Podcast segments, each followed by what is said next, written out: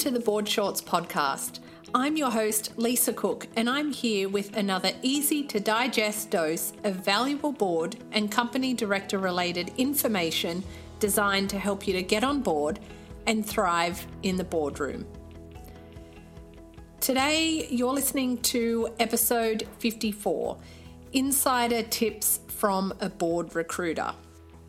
Now, I had visions of interviewing uh, a board recruiter who I know here in Adelaide, all about understanding more of the relationship between aspiring board member, board that wants said aspiring board member, and board recruiter, and how best to, I guess, tap into that and understand it and leverage it, of course, to help you to get on board.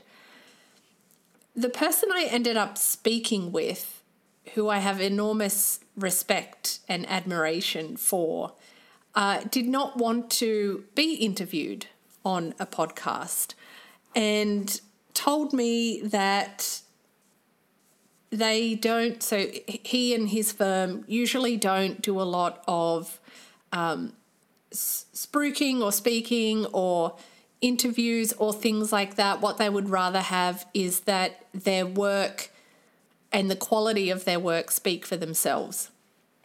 If if you have been around here any period of time, you would know that that's very much in alignment with my idea of being so good they can't ignore you, which is a bit of a Cal Newport Uh, philosophy to adopt into your professional career.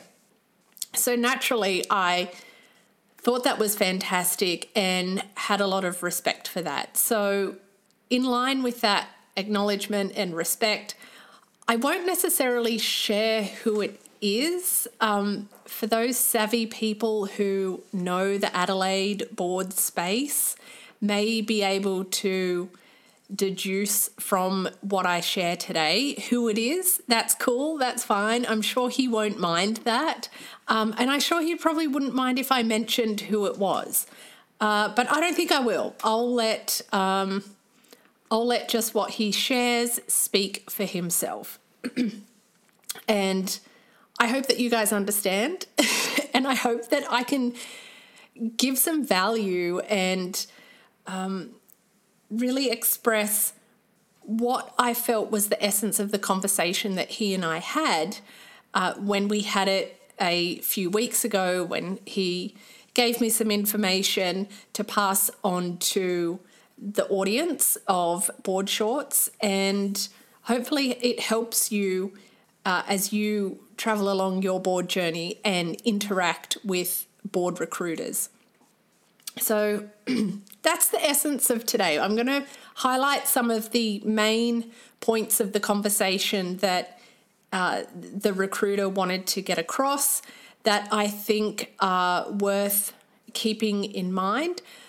Surprisingly or unsurprisingly, as it may be, there's nothing earth-shattering with what he shared. So I think that's a great thing. Um It's certainly, in a personal aspect, reassuring that what I've been telling you guys all this time uh, is in alignment with how recruiters are operating in the board space. So yay, and um, if you've been around the Get On Board Australia community, if you've been listening to the Board Shorts podcast for some time, what I share may not seem that outrageous, but knowing and doing are two different things, and it's always worth reminding ourselves of those essential, critical elements of something like a, a board search strategy to make sure that what you're doing is getting you to where you want to go. Because at the end of the day, that's what we want to have happen. So I guess what I'll do is just jump into what this board recruiter had to share. But I've just reminded myself of something. I do want to qualify what I mean by board recruiter. It's a, oftentimes it's a shorthand that I use to mean anyone who is doing recruitment activity for a board opportunity. So it could mean a person who is literally a professional recruiter who is engaged by a board to do a talent search for potential candidates to fill this opportunity. I also use it to mean actual boards who do their own recruitment for new candidates. And I lump those in generally with board recruiters when I talk about board recruiters. Today I am talking about the first version of board recruiter, which is a professional recruiter who is engaged by boards uh, to run a talent search, which makes it feel like um, some sort of So You Think You Can Board Australia. Uh, it runs a talent search for for boards that engage him to run that and to quite possibly do the first round of interviews to get to that shortlist and then interview with uh, a representative or representatives from the board that has engaged them. So I am talking about a literal recruiter. Not every board role goes via a recruiter, but I'm seeing more and more of it, whether it's just um, my cognitive bias and I've been noticing it a little bit more, but I do feel in general boards and board opportunities are being more broadly marketed, which I think is fantastic because that is the only way that you can, well, it's not the only way, it's one of the main ways that a board can deepen its talent pool is by reaching out beyond the existing network that the organisation has, that they have, and that their fellow board members have. This is how we widen the net to catch more people. And online tools, particularly LinkedIn, is a fantastic platform. Uh, so if you're not on LinkedIn yet, or it has been some time since you've updated your profile, I would highly recommend getting in and doing that. Um, so in general, I think I'm seeing a lot more proactive, outward-facing activity with boards undertaking their recruitment rather than just keeping it a behind-closed-doors kind of process, which is cool. So enter board recruiters. A lot of board recruiters um, will get engaged by boards, as I've mentioned. They'll tend to not do, and I really don't want to offend anyone with what I say, um, so please don't read more into what I'm about to say than what is actually the point that I'm trying to make. Board recruiters will be engaged for boards that aren't that aren't kind of what I'm going to describe as sort of entry-level boards. And I don't mean that to discount the work they do, the seriousness of them. Everyone knows that every board role um, should be approached with the same level of respect and um, diligence as any other board role. So you're not going to generally get the local soccer club engaging a board recruiter for their board members. Small not-for-profits are going to be resource constrained. Unless a recruiter is doing it on a pro bono basis, it generally won't be recruited for by an external recruiter. They'll run an internal recruitment process. And there's nothing wrong with that. This is, um, I just really want to position what board recruiters do, where they enter into the position, into the picture of board recruitment, so you understand what you're getting into if you're starting to engage with recruiters. So recruiters are going to be that next level up. It's going to not necessarily be for paid boards, um, but it will be for boards of organisations that have substantial Uh, assets, that have substantial revenues, um, that do need that additional rigour to their recruitment process and would feel that the process will be served better if they had an external expert supporting them through that activity, that activity being recruiting new board members. So this is where recruiters generally will come into it. Um, so it's good for you as an aspiring board member to understand all this, to kind of get the lay of the land as to how recruiters work in the board space. Um, and then it just goes up from there. So, of course, they they may do paid board roles um, and and larger not-for-profits. So it's worth approaching any interaction with a board recruiter with the understanding that how you deal with this here and now is going to tell a story about you that this recruiter is going to remember for the future.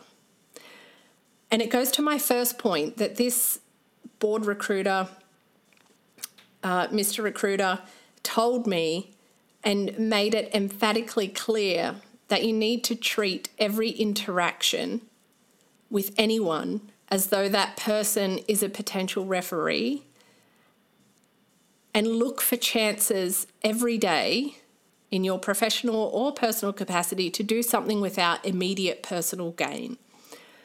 So that's the first underlying point I want to emphasise, is that With, even with your dealings directly with this recruiter, if it is part of you uh, getting in touch with this recruiter because of a board position that they're promoting, for you to n- not just treat this recruiter with respect and as if they're going to be a person vouching for your character and, and your personality and, and what skill set you're bringing, um, but to take that mindset into everyone.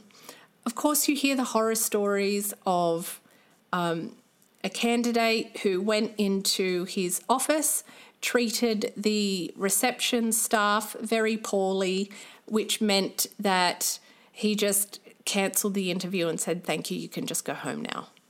So I'm not, I doubt most people are like that. I'd like to hope so anyway. But it's worth keeping in mind.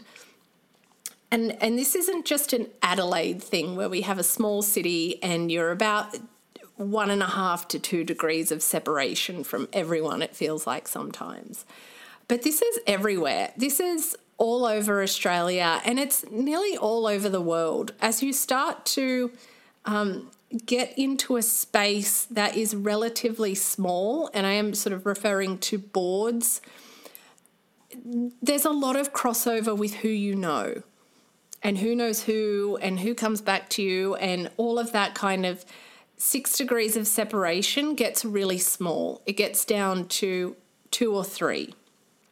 So you need to take that mindset into everything that you do, that this person could be the person vouching for you. What would they say about you if you weren't there? And I kind of don't like the fact that I have to premise this with you've got to do that so you get something from it. I would like to think that you, um, and I would like to hope that because you listen to this show, um, that you're just a nice person anyway and you treat everyone with the same level of respect and consideration as you would in any setting. Um, I certainly try and do that in my life. I'm probably not perfect, and yes, I do make mistakes. We all do.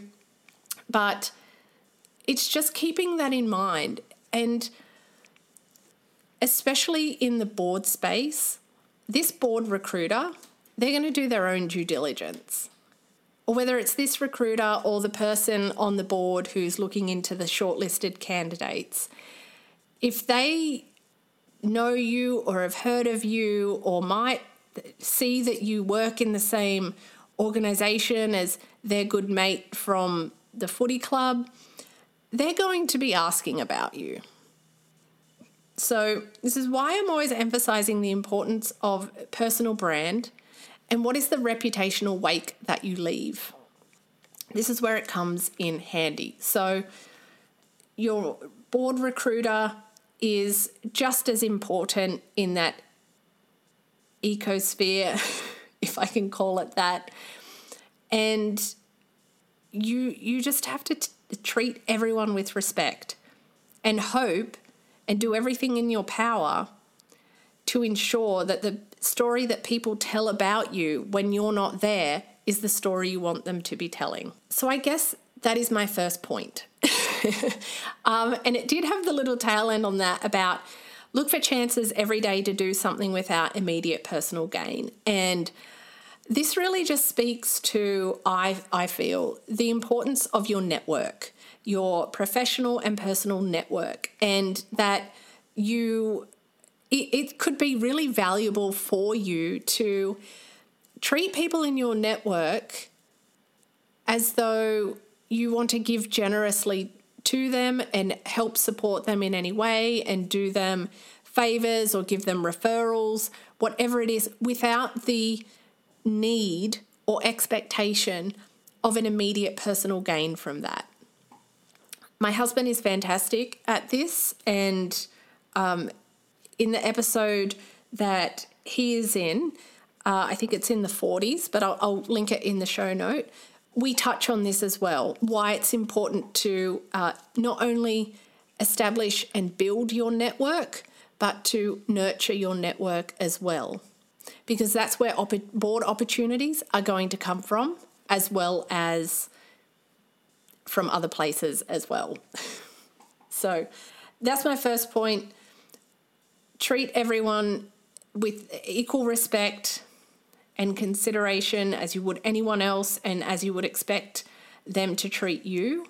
Um, and do things for your network, for people in your network, without the expectation of immediate personal gain.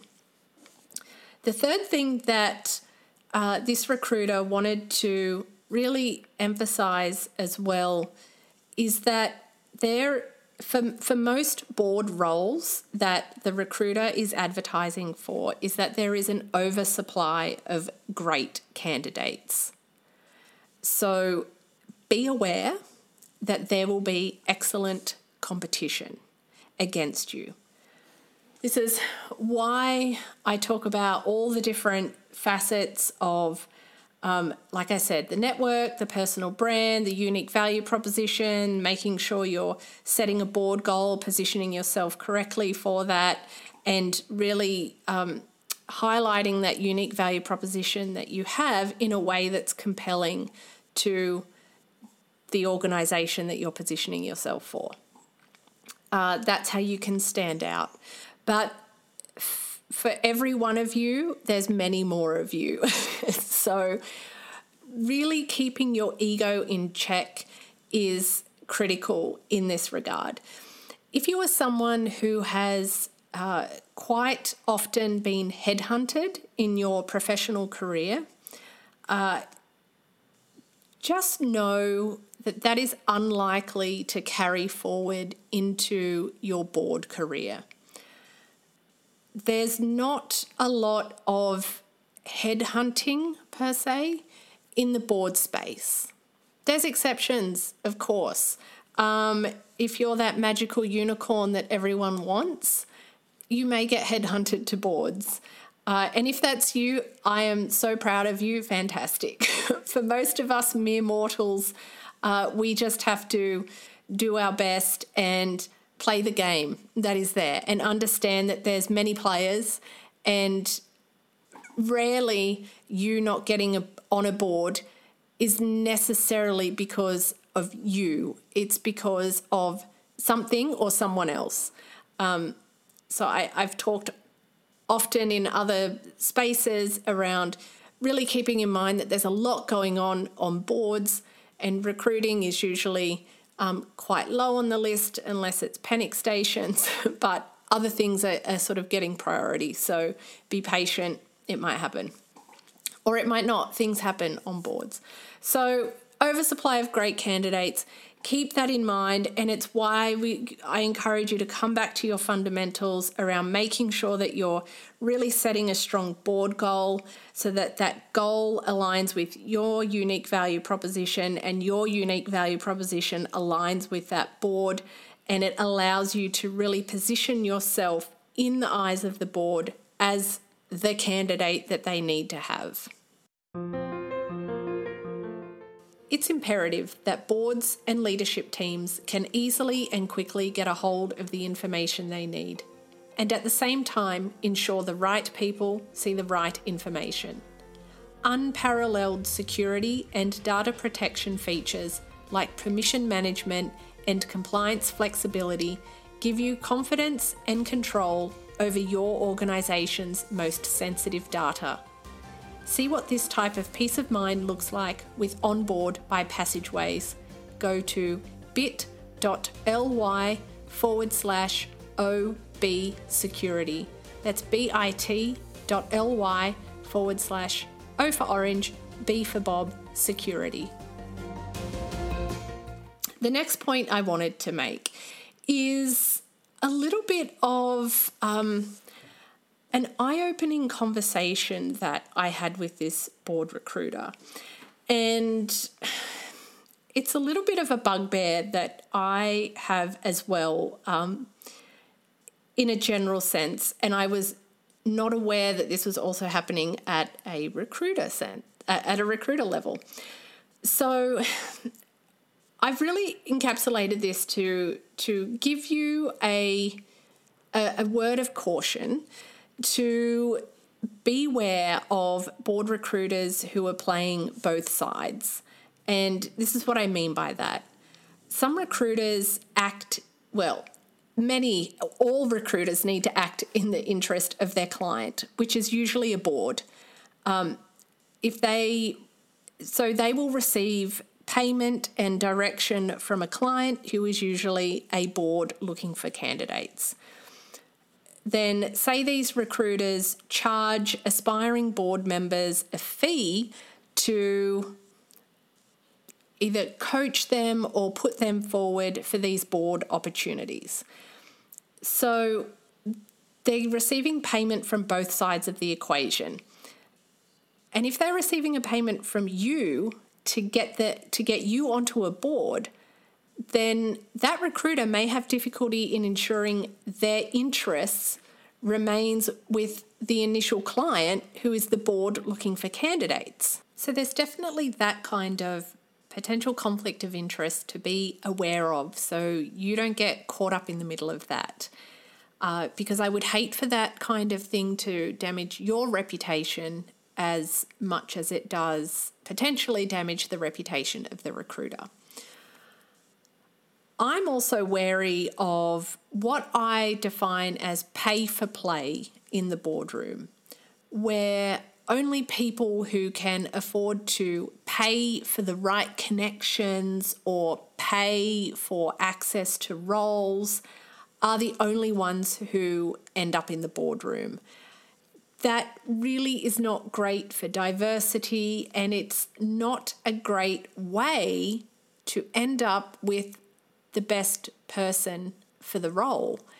It is a bit of a system that doesn't have great long-term outcomes in my mind.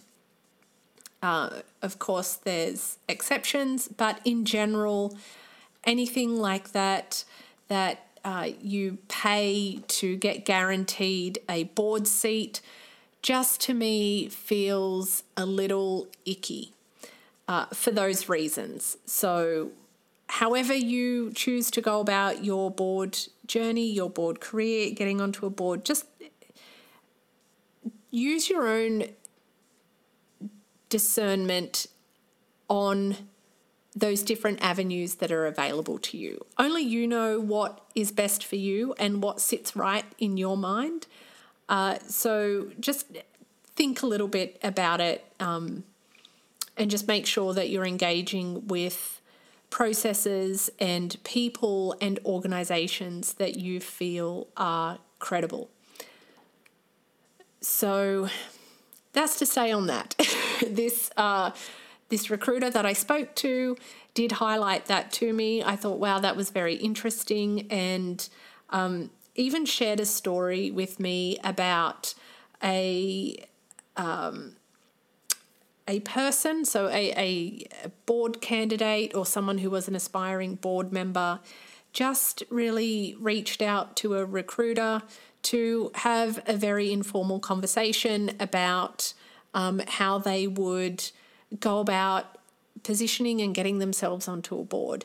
And unbeknownst to them, after they finished the conversation uh, and left, the next that afternoon or the next day, received an invoice for that meeting from the recruiter uh, and, and didn't know that that was happening. So these kind of things are out there. Just make sure you don't get caught up in that.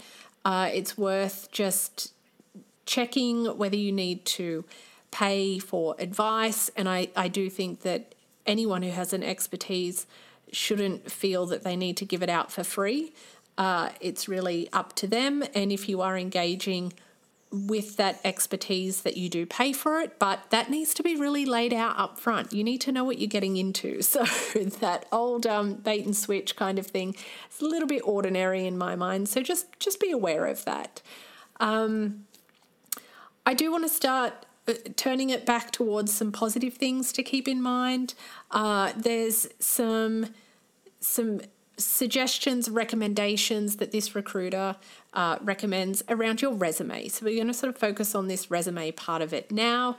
Um, of course, if you've been around this podcast, the Get On Board Australia website, or followed me through the month of May on LinkedIn, which is Board Resume Month, you would see some of these. They'd sound very familiar. So first and foremost, I think I want to step back before you actually work on your resume. Um, I did some searching on this particular recruiter's website, and it turns out that they have information on their website about their preferences about receiving your resume, or the format and structure that they would want to see your resume in. And I made a note of that because I wanted to give you that tip that if you are replying to an advertisement for a board opportunity and you see it's through a recruitment firm, is to do some searching and see if you can find anything either on their website or in some content of interviews that they've given in the recent past about their preferences on how your resume is structured. There's no one right way to rule them all, and so having some flexibility in how you present your resume is worth adopting and adapting to. Uh, but check out what those recruiters want and adjust your resume and your cover letter to suit that. But in general, this recruiter always advises that less is more. So you want bullet points, not paragraphs where it's not necessary. You want fact, not spin. And you want examples of, of what I can read into this. You want examples that prove and demonstrate your unique value proposition. And ideally, you would want to do that in one page. That's a bit of a challenge. Um, but he did say if that isn't enough, if one page isn't enough, then anything else you write is unlikely to make a difference. That is very harsh. So I would challenge you to take your regular-sized board resume and try and pull it down to a one-page highlight reel and see how that looks. Test it with some people. I would not recommend testing it straight up on an opportunity. Uh, you want to make sure that you run that by some trusted advisors to, to just double-check that you're on the right path and it's not diminishing you in any way. I would hate for that to happen. So think about that. Uh, so they're the, the things that he wanted to make sure was covered off. about your resume, um, and on your cover letter as well. Some people don't want a cover letter, some people do. This recruiter does. They have a preference of receiving a cover letter. So, as I said, try and find that information about their preferences regarding the structure and format and content of your cover letter and C V if you can, and especially if it's not directly addressed in the board advertisement, because that will have a lot of information about what they want to know about you.